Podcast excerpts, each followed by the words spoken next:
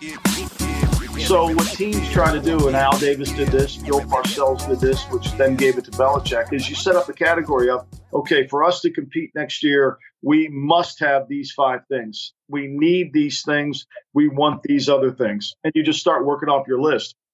It would be the same principle for any business. You know, what must we do to achieve success next year? Those are the three things. What do we want to do next year to achieve? What do we need to do?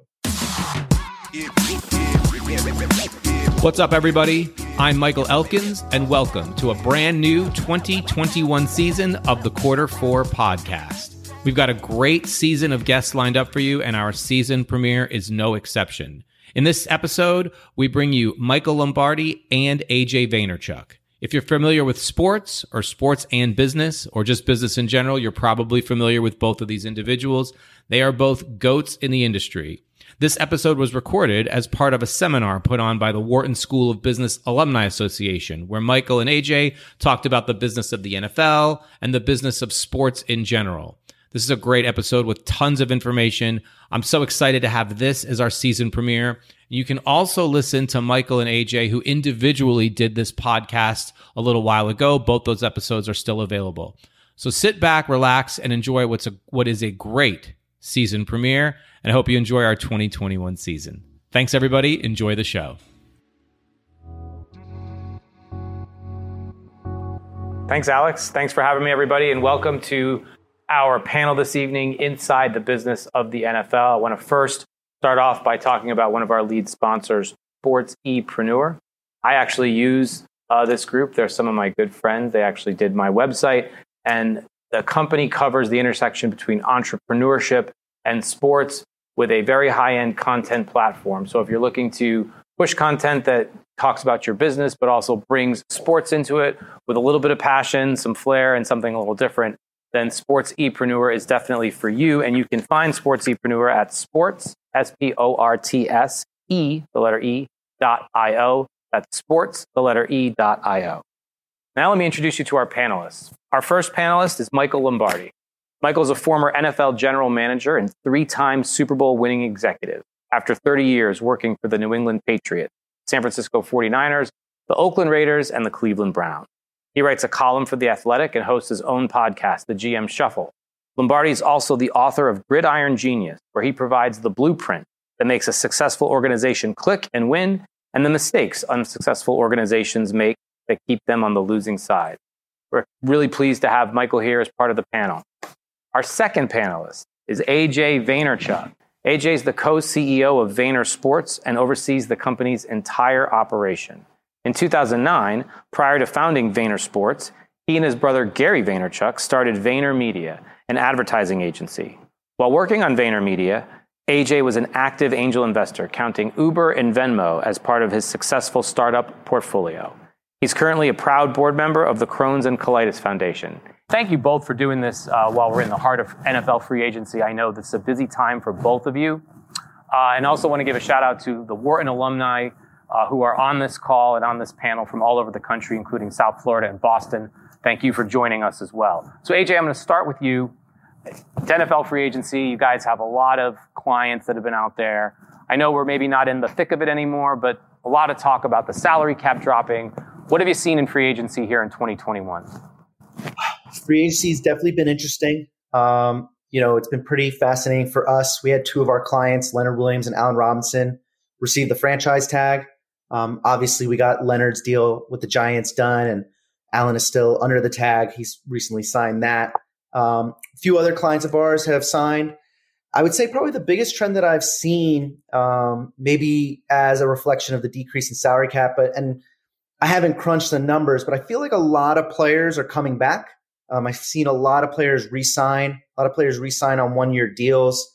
Obviously, the one year deal concept is pretty rampant just because the idea that the salary cap should bounce back. And so I think those are the two themes that I've seen the most, just in terms of um, a lot more players staying home and a lot of players, you know, opting for you know the one year opportunity so they can get another bite the apple once uh, the league and the salary cap recoup some of those dollars lost from the pandemic. Right. And so, Michael, from the executive side, I mean, you handled free agency for, you know, 30 years or however long it's been around. What have you seen here in the 2021 free agency group?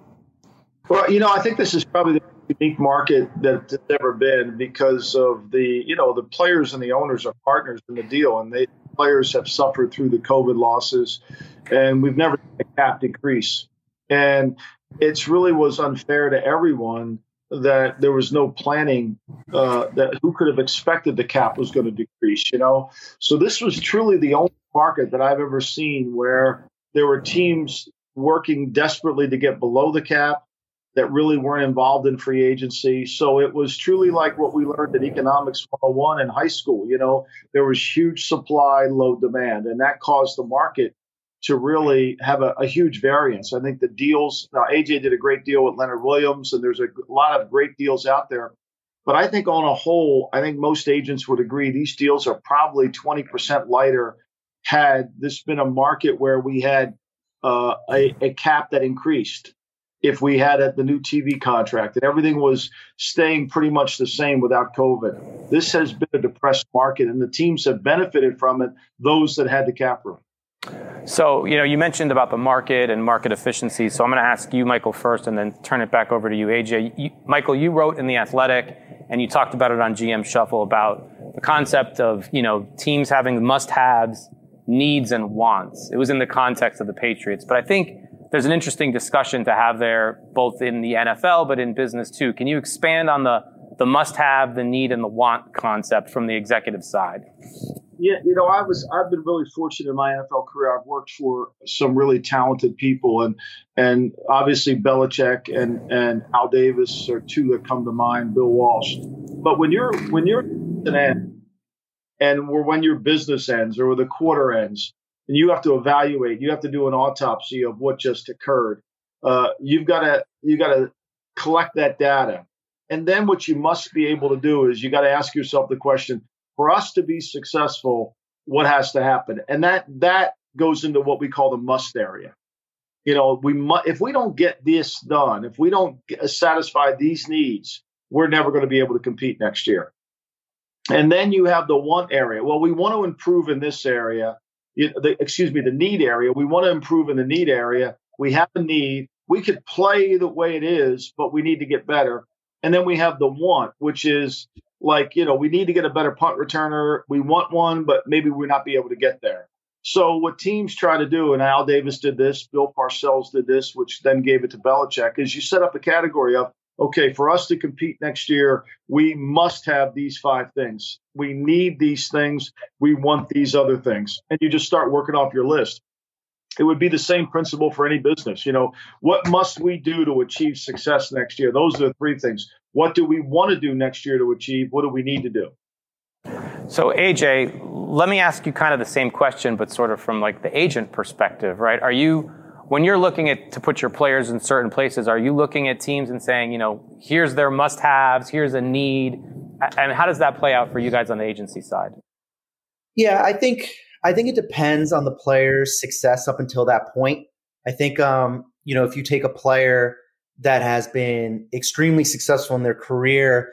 I don't think you're looking at the team's um, depth chart per se from the player's perspective in terms of their opportunity to be successful. I think you do look at it from an, a leverage perspective to understand, okay, you know, to what Michael just described, if this is something they must have, you know, that gives you the opportunity to maybe squeeze extra dollars out of them. I think when looking at a team's um, must have, want, and need, it becomes particularly relevant, I think, at the uh, the next levels below the blue chip free agent because you know, especially like I mentioned this year, if you got a player that is taking a one year deal, you want to see what system do I fit in, what depth chart looks good to me, what are the opportunities, do I believe I can go in there and excel, and so I think you are looking at those things. I think it's just from a different lens. You know, I think blue chips, you're looking at it from the lens of how to negotiate the best contract. And then for other players, I think you're looking for the best opportunity to be successful with the idea that maybe you can parlay that into a better contract. Um, so that's how I see it. So, Michael, one of the other things you mentioned recently, I can't remember if it was on GM Shuffle or in The Athletic, was the concept that free agency is a lot like Wall Street. I think you talked about Warren Buffett. I was wondering if you, and, and to me, that fits right in line with business and sports, like colliding. If you could talk a little bit about how you view it from a asset management Wall Street perspective. Well, I mean, it, it really is. We're talking about you have to evaluate a player is no different than a stock, right? You've got to evaluate them. You got to put the actual grade on them. AJ's job is to make as much money for the player that he possibly can. It's it's not to make the team to do a friendly deal for the team. It's to make the most for his player. You as a club representative, you got to improve your team but you also have to make sure your finances are in order. So you can't overextend yourself. So I always viewed my job as a little bit like a bank loan officer. You know, if I go and pay AJ's client way too much money and he can't back the services, you know, I may be able to satisfy my must list, but I, I'm going to have to get rid of this player in a year because he's just where I'm leveraged too far out uh, and I'm not going to get the return on the dollar. So, and then you've got to be able to play a calculated game of chicken right? You know, every agent will tell you, I've got three more teams interested in the player. You've got to figure out, is that true or is that false? You know, they're going to tell you, I've got three deals better than this one. You've got to figure out whether that's true or false. You've got to kind of play the game. Okay, how do teams think? How do they behave? You know, like I'll take an example. You know, Adoree' Jackson just signed a huge contract with the Giants. And everybody wrote in the paper the next day that, well, he had a lot of big, you know, the, the Eagles were going to be a team that was going to be strong and contend for him. You know, that that's just if you if you fell for that, you know, you're basically going to lose your poker hand really quickly because there was no chance the Eagles were going to go pay 39 million over 3 years for a player who's been played in 2 years, who's only had 7 passes broken up, who can't stay healthy you know, could you imagine them going to a press conference and saying, we just signed this guy when half their team was hurt last year? So you have to be like that. You've got to be very analytical. And as Buffett did, you've got to know all the teams that you're competing against and how they think and how they behave. So it's really, and, and that's where Belichick gains such a unique advantage because he sees it through a broker's eyes. He sees it through an investment banker's eyes. He never falls in love with the stock. He only falls in love with what the number is. You know, AJ wants you to fall in love with the player. He wants you to be desperate. And so you'll pay him more money. If you have ability to have an appetite and we say, no, that I can't do that. That's way too, that's well, we're out on that. You know, then you become a better deal maker. You know, there's certain, you know, I mean, Buffett doubled down on Amazon. He bought it at $18 a share. He bought it at $1,800 a share. Sometimes you got to pay for things, and sometimes you just have to walk away from things. So, AJ, from your perspective, right? As the, on the agent side, I would imagine you're trying to drive up market value. So if you could maybe talk a little bit about um, how you're viewing things from the sort of Wall Street valuation lens, but on the agency side. Yeah, I think that um, to Michael's point, you know, the thing that I have found because my business did not start, my career did not start in the business of football, right? My business started more in Fortune 500, more companies that were on the stock market. And for me personally, what I found to be such an advantage in the business of football when negotiating on a player's behalf is you just have this world of data and it's all out there, right? I can look up what a team has done, what a general manager has done in terms of how they've spent at a position, the contracts they've done, the timing of those contracts. You're able to pattern behavior and look at that, and you're able to do that across all 32 teams. So that's such a big leverage point. In other forms of business, there is no directory, there's no login for the NFLPA and the union to see all these public tr- contracts, right? For example, my first business, an ad agency, when I was negotiating with Pepsi or Unilever or General Electric, I wasn't able to go into some log and see every contract they've ever done with every vendor.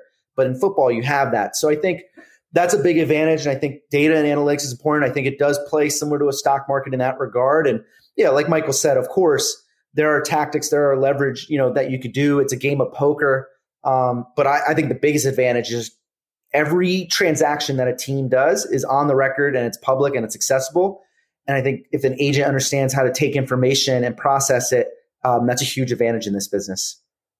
So when you're looking at the information, AJ, and you're trying to analyze where the deals are, are you looking? Are you from the agency side? I think a lot of people always wonder who reaches out to who first. I mean, how does that how does that happen from the agency side? Is it you wait for the team? I mean, or is it case by case? Case by case. It's case by case. I think you're going to have situations where teams will reach out on players, and you're going to have situations where you're reaching out to the team. Um, every situation is different, and the pacing of that conversation and and the communication um, is highly dependent on the situation. Tough to put that into a one size fits all category. And Michael from I, the yeah, go ahead, job, Michael. The job AJ had this year was that and I think a lot of agents made this mistake because the market was so depressed this year. Uh, there were teams trying to sign players to contracts. I know, uh, you know, a lot of teams. Kenny Golladay got offered a huge deal in October uh, by the Detroit Lions. He turned it down because he felt like there was going to be a better market out there in free agency, and that market never showed up. I think sometimes pe- players. This is a challenge for the agent is to convince a player to take a deal when there's no other deal to take. And this market was really, you know, this market was that. That's why we're seeing a lot of one year contracts because players want to get back into the market again. They want to work, but they want to get back in the market. There's no money in this market right now. And I think the challenge this offseason has been that is to understand when you must take a deal and when you should pass on a deal. You know, if I were doing a deal with AJ and I knew, you know, there were very few teams that were going to match my number, I would give them say, AJ, you got three hours to make this deal. If not, it's off the table. Now you're going to. Shifting gears a little bit from the market efficiency side and the and the agency side or the contract side, talk a little bit. Uh, and Mike, I'll start with you from a, a culture standpoint. A lot of organizations, and you talk about this, they fail on the culture side. I'm sure AJ, you've seen that in some of your business dealings as well. So, Michael, if you could talk a little bit about culture building that you've seen in the National Football League and how that might apply to some of the business owners we have in our audience tonight. Well, I, I think the biggest issue is in football is they don't really understand it's about culture. I think that's the hardest thing to get through is everybody thinks it's always about talent, you know, and talent wins, but you need the right talent in the right culture. And so whenever you have so many people involved with the team, uh, making decisions on player acquisitions, the, the, the culture element gets lost. You know, it's what do we represent? And when you're represented by a lot of people making decisions, you really don't have a culture. And so there has to be, you know, this isn't the Dave Clark Five. This has to be a, a, a paramilitary organization where someone brings the culture in and then everything feeds off of that person. And it typically should be the coach. But too often in the NFL, we have too many executives or presidents that want to control the, the player procurement, which then affects the culture. It's really challenging to do. The players feel like they don't work for the coach. It becomes a very challenging job. I think this is, you know, why the Dallas Cowboys, as successful as Jerry Jones has been in terms of making money, he's yet to be able to get a culture in that building other than when Bill Parcells was there and other when Jerry J- Jimmy Johnson was there. He's yet to have a culture because he doesn't really want a culture. He wants to be involved. He wants to have that challenging thing to do. And I think in sports it's even more challenging because everybody wants to say it's it's it's an intoxicating business. Everybody wants to be part of a winning successful team, but they don't understand that culture really matters more. AJ, how about your thoughts on culture building? I mean, you've led numerous businesses, obviously involved in startups and tech. Um, your thoughts on culture building and sort of how it maybe transcends from sports to regular business? Yeah, I um, I take great pride in the culture that my brother and I have built across numerous organizations over the last decade plus. I think to Michael's point, the benefit that we had is that my brother has such a big personality and has such strong conviction and beliefs in what he does and has such talent that I think our culture really embodies him, and it, it's very clear, um, you know, as far as where it stems from, where it comes from. It trickles down from the top, and I think the other benefit is that that culture is one that has a good combination of you know work ethic, kindness, innovation, and so I think that's a, a dangerous you know trio to put together. If you can have something that you know you can get a thousand plus people aligned around the idea of being hardworking, being kind, and being innovative, um, there's a lot of good results you can get from that. And so I think to Michael's point, one thing that I found interesting looking from the outside, just being in this agency, whether it's a college program or a professional program, um, I do think sports is even more challenging um, just because you have some dynamics that may not exist in other forms of business. So, for example,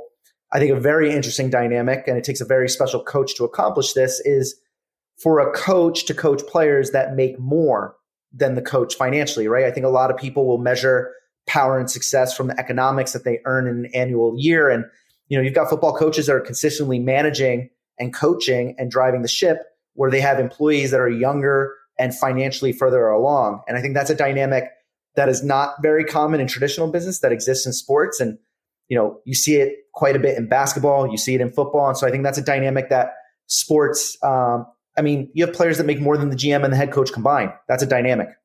I think you see that too when coaches, I think, make the transition from college to the National Football League, right? I mean, the college coach certainly is earning significantly more than any of the players. And that, we could go on that tangent for a little bit. But uh, I'll ask both of you uh, do you think that that plays a role in certain college coaches having trouble when they transfer over to the National Football League? That dynamic of the finances. I don't know if it's as much the finances as you know when a runs his college program, he doesn't really have anybody getting in his way. He's the general manager, he's the president, he's the owner. The AD barely says a word to him. Colleges, you know, as long as we win and the stadium's full, we're doing good in, in pro, you know, in some owners they want to have a say in you know in analytics. They want us to to the, the personnel guy is going to work for the owner, and you know the coach works for himself, and there's this constant civil war that's going on. I mean, in 1984, Bill Walsh, my first draft, and I've written this in Gridiron Genius, and I say it all the time. You know, it's we went 12 rounds in one day, and it started at five in the morning. It went, and we're in, you know, I think we're in round 10 and I was kind of buzzing around the room and he's like, what, what do you, what's your problem? And I said, well, you know, he said, look, Michael, we're only competing against eight teams. You know, there's a 28 team league. We're only competing against eight. This is when we were 28. Said all the other ones, you know, that they can't get it right in, internally. They fight a civil war. And, and I think that's really what happens more than ever. College coaches don't have that civil war. They right. don't. They, they build their program. They have complete autonomy to do whatever they want you know, now what I think happens to them a lot of times is they stop coaching football. You know, they got they get hired and they're paid to be the best coach on the staff. And then they stop coaching. They just walk the sidelines. You know, and I think that's one of the biggest mistakes they make because well, they got to go to this alumni meeting, they got to go to this dinner tonight, they got to do this. If Nick Saban's not doing that, Nick Saban's working on football. You know, Dabo's working on football. So you got to it's your it's your schedule, it's your calendar. You got to fix it. College jobs are, you know, the University of Texas is is a better job than 10 NFL jobs. You know, uh, Central Florida is probably one of the be- is a better job than than a lot of a lot of uh, uh, a lot of college jobs and maybe even a few pros. You make really good money. You're going to get kids to go to school there. You're in a conference. I mean, I, I think the, the, the NFL is a challenging job because of the civil war that's involved. AJ, your thoughts on the on the college coach making the transition to the NFL from a sort of a business standpoint? Yeah, I think Michael makes a ton of good points. The one thing I'll throw that I think is going to be really interesting and will shed a light on, you know, what makes it difficult and what doesn't is um, I think college coaches' jobs are about to get a lot harder once name, image, and likeness really hits and hits its stride. It's going to take some time. Um, you know, we'll see when it all comes to fruition, but you're going to have players on your in your program making real money. And I think one of the things from my perspective that college coaches have the benefit of is they have a little bit of a leash on some star players because they realize that the star players realize that the coach has the ability to hurt their financial future, right? If you're a kid in the pre-draft process and if you didn't really follow coach's uh, program, that can hurt your draft stock and that hurts your pocket. When you've got college kids making six figures and seven figures through name, image, and likeness, just monetizing through marketing and endorsements, I think that's going to bring a whole new wrench. And even to Michael's point, it may introduce a bit of a civil war amongst the players that has never really existed in college football. And I think that's going to be a really, really interesting dynamic that'll take three to five years to start to play out, but I think it's going to be there. It's interesting that you brought up name, image, and likeness. I actually had on my podcast Chip LaMarca, the Florida state representative, who introduced the name, image, likeness bill that was passed here in the state of Florida. I think we were the first state to pass that bill just ahead of California. Uh, and, and I think you're right. I think you're going to have major changes coming when, as those laws start to become more prevalent in various states. We got our first um, audience question here, and I want to remind everybody who's listening if you're watching on the YouTube channel, you can use the chat box there to ask a question. So here's the first question What's your point of view of matching cap and cash versus pushing cap charges into the future through upfront signing bonus, bonuses and roster bonuses? I'll, I'll put that to you first, Mike. You want me to repeat that?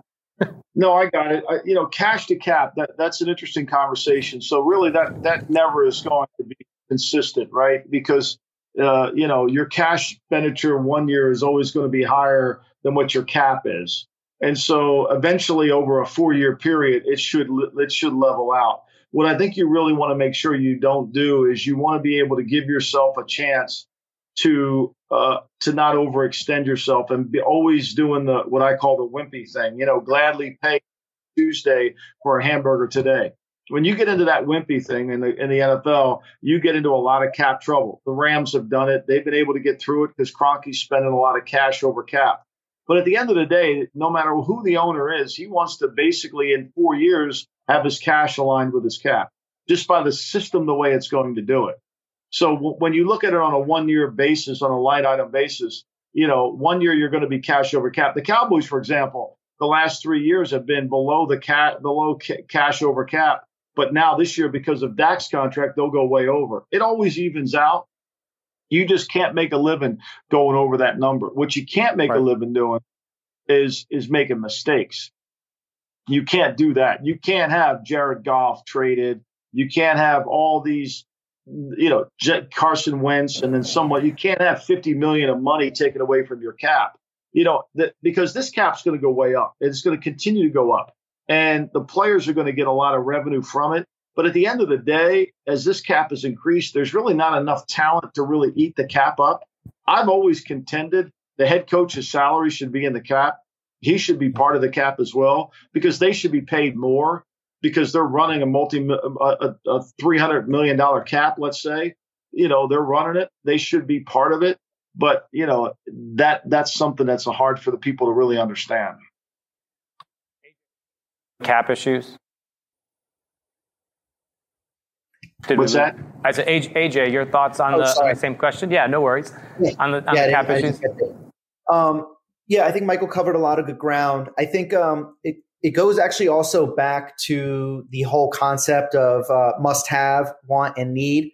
I right. think um, you know there's a lot of mechanics that can be utilized to push the cap charges down. I think you're seeing it a lot this year. Feel as if the um, you know the the extra years added for the void years, excuse me, uh, were used more this year than in a lot of other years. But you've seen other teams utilize it. I think uh, on the agent side of things, depending on the player that you're representing, you're going to hear that. So, for example, if you have a blue chip player, I think the team is going to figure it out and they're going to use void years and whatever they need to do to get under the cap if they feel like you're a must have.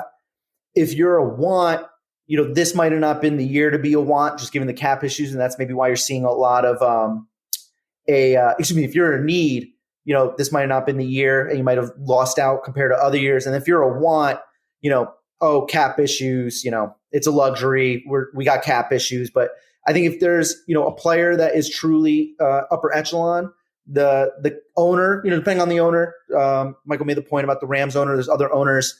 That's the big point. Is you just need an owner that's willing to spend the money um, at that level in order to have the cash go over the cap, and that's when you can get into void years and things like that. So I think it it speaks back to the point we were talking about earlier in terms of the different levels of players, and I think that really speaks to how the cap versus the cash goes down case by case.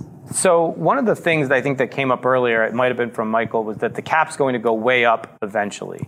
And so we saw some spending sprees here in free agency early. Obviously, the Patriots were the were the big one. I wonder, if Michael, will start with you and then over to AJ. Are what are we seeing these spending sprees because teams like the Patriots are seeing that they may look like big spending sprees today, but in the future there's going to be this this significantly larger amount of money that's going to help make up the difference. I was wondering if you could speak yeah, to that. I think the Patriots' really concern is the 2022 cap. With everything they did this year with the cap room, they had to make sure that whatever the contracts they did, uh, they had enough going into next year and that they could sign draft picks in 2022, but also keep the players and not have to redo deals in 2022. We know the cap will go up slightly, not as much as people are suspecting, but in 2023 the cap's going to go way up. I mean, it's going to get back to normal, assuming everybody gets the Johnson and Johnson shot and we have people in the stands and all that, you know, and revenues coming in. So uh, you know, that's you have to have a 12 month and a 24 month cap strategy. I think most teams will have that. Uh, and you got to be right. I mean, you you got to have the personnel guys got to be right. You got to find two or three college free agents every year that that you have for four years at cheap number. You got to hit on a mid level pick. You know, you got to hit on the, the second round picks are the vital picks to hit on because you get a four year contract that are really economically friendly, and those guys should be starters. I mean, if you could trade, you know, your first round pick for five, for three twos, you should do it every year. They're just really good, solid players. You don't get Mel Kiper eyes because you take a guy in the second round that Mel thinks you should have taken, you know, early. If you take a guy in the first and Mel doesn't like it, you got to listen to him bitch for an hour, you know. And so you, you just basically you can you can kind of use your draft the way you want to do it. So uh, not that I think Mel's right, and I certainly don't, but I'm just saying he's got a platform to complain about it, and then you got to listen to it, and then it just it drives the story. You know, it does. It's like it, the, the greatest thing of all is people make fun of these. Deals. The Patriots overpaid. Patriots overpaid. Yeah, the Patriots overpaid, right? But do you even know what the deals are? AJ doesn't give the deal to Adam Schefter what the real deal is. He he gives it what it can earn mostly, so he can help his business right? When the deals come in, Cam Newton signed for 14 million. When you look at the deal, it's three and a half. but all we remember was he signed for 14, right? Right. It's the narrative. And so the part of the whole conversation is to make sure you can control the narrative. And by having second round picks, you do a much better job, which helps your cap going forward. And AJ yeah, Michael the- makes a great point. Yeah, Michael makes a great point. Something that we don't really partake in, but is rampant in our industry is what I like to call monopoly money. You know, it was, I think, a 50 something million dollar contract. He was cut after one year because of the structure of the deal. And so I think that's a big part of it. Um, as far as the cap goes, you know, I think from the agent's perspective, this year was a tough year from a cap perspective. Next year should be better. And then not only is next year better, but to Michael's point, you know, expecting that big lift two years from now, next year is better, but it's also one year closer to a big spike. So it's even double better in that regard. Right double better counts as a term. so we've got a couple questions, and then I'll get you guys out of here. I know we have to be done by eight fourteen. I promised Michael. Um, so one one of the questions is, um, why do you guys, what either one of you, why do you think teams are going younger and making their coaching decisions? I mean, we're certain, certainly seeing that trend. And someone in the audience asked the question. I'll I'll put it to both of you. I'll let Michael go I mean, first. I think he's better suited to answer it. I think that the you know look when you want when you want to have control of your organization, you hire inexperience. You don't want somebody to tell you no. You know, you want somebody to come in that's going to do what you want them to do. Uh, experience in the NFL is nobody cares about it. They don't care about it. You know, it's that you, you know I'm probably more qualified to be a GM today than I ever was in my life, but I'm too old. You know, I, I got too much experience. I would tell somebody he's full of crap. That's not really a smart thing to do. They don't want that. They want, you know, they want a lot of background singers. And so when you want background singers, you're going to have people that that are young and they're going to be willing to learn and they're going to be willing to you got to live with their mistakes. I mean, I think Sean McVay is one of the best coaches in all of football. He's a young coach, but he's made a lot of mistakes. They're willing to grow with him. He's made a lot of mistakes in personnel. You know, we can go through it. Sten, Sten Jared Goff's contract, Brandin Cooks, Todd Gurley. You know, there's a lot of money walking out the door, but he's a really good coach but will you pay a price for an experience? You know, Peggy Noonan wrote a column uh, years ago about uh, you know we've outpriced experience, and I think she's right about that. And I think the NFL it, it, it's cheaper to go younger, and it's also to to be able to get people to do what you want is easier to have somebody who's younger won't rock the boat. AJ, you have any thoughts on the trend? Yeah, I think another aspect. I think what Michael says is fair. I think another aspect too is just human nature um, as a society overvalues the unknown. I think we always look at draft picks, right? Like yeah. we're constantly looking at how great they can be, um, but you know, more likely than not, they'll they won't reach that ceiling. There's only so many transcendent players or transcendent coaches, and I think the other point I'll make too is in the NFL in sports, mistakes are unavoidable. So from I think an owner's perspective, if there's like this really alluring, young, hot coaching candidate that you could see could be the next McVay, so to speak.